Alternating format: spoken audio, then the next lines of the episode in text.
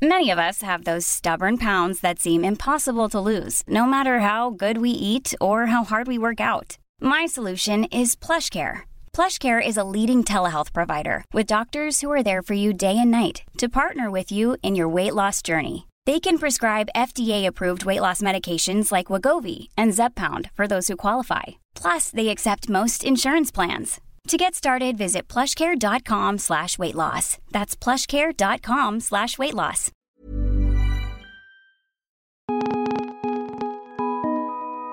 This is the Vice Guide to Right Now, a daily rundown of all things Vice. I'm Chris Hurdy.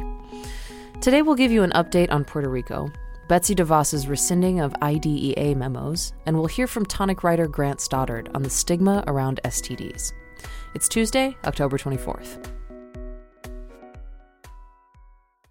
It's STD week at Vice, and we're taking a close look at our sexual health.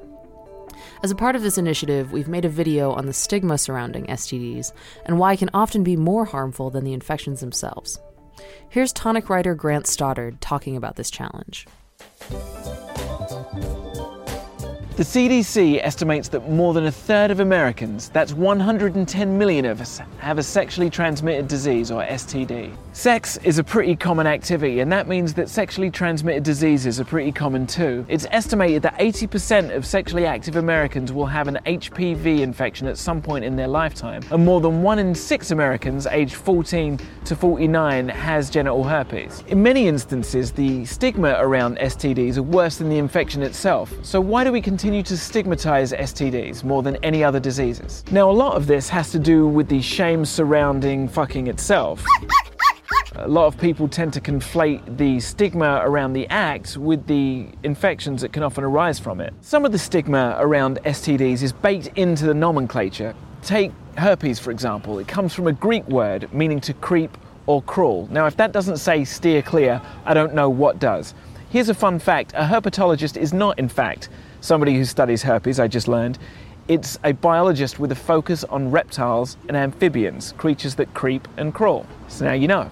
Jump forward to medieval times and we get to the Great Syphilis outbreak of 1495. Each country whose population was affected by the infection blamed another country. To the Italians, Germans, and the Brits, it was the French disease. To the French, it was the Neapolitan disease. It was Polish through and through, according to the Russians, but the Poles blamed it squarely on the Germans, and so on and so on. Now, to their credit, the media has explored some of the issues around people living with STDs, particularly HIV.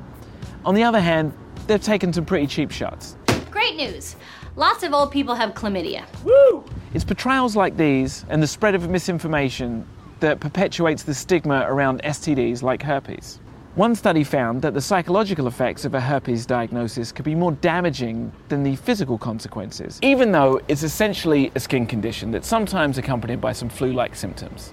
This may be due in part to the fact that the herpes virus never goes away, it's with you for life. And that means that you may have to disclose multiple times, certainly with every new partner, and that's just not a very fun conversation to have. Some people say that Big Pharma has played a role in heightening the hysteria around herpes as well. One company developed a product designed to shorten the severity and the duration of a herpes outbreak, and they were accused of harping on about the social implications in their advertising campaign, thereby ramping up the stigma and generating increased demand. In days gone by, money has been a buffer between the well to do and the stigma around STDs. If you've got money, you can afford to be treated privately and discreetly. If you don't, you may have to seek treatment in a religious institution and they could be a little more judgy. Now, the CDC made a list of people for whom they say STD screening is critical.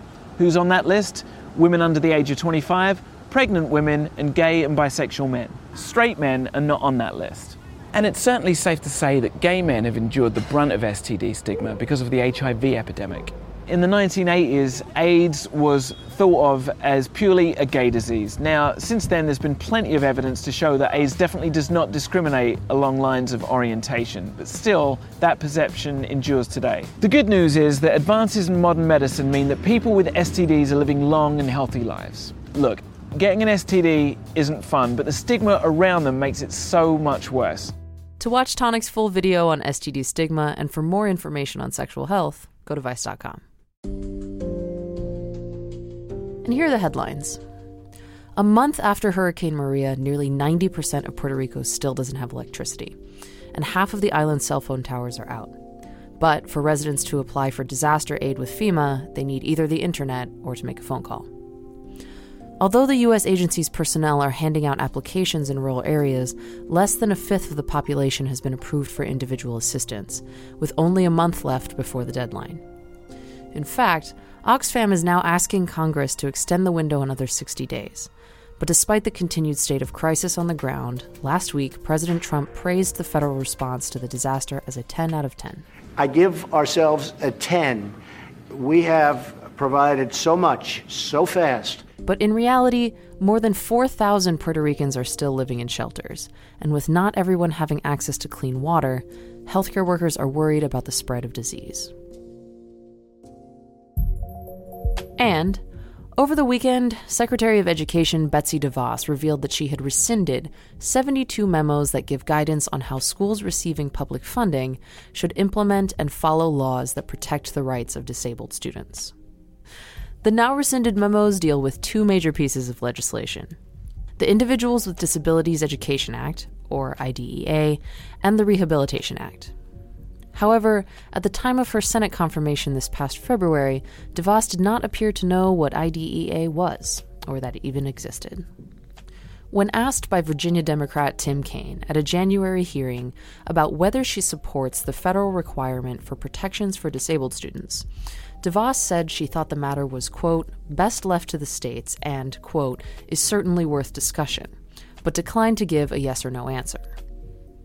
Prodded a few minutes later by New Hampshire Democrat Maggie Hassan, whose son has cerebral palsy, about whether she knew IDEA was a federal law, DeVos said in an exchange that later went viral on Twitter that she may have, quote, confused it.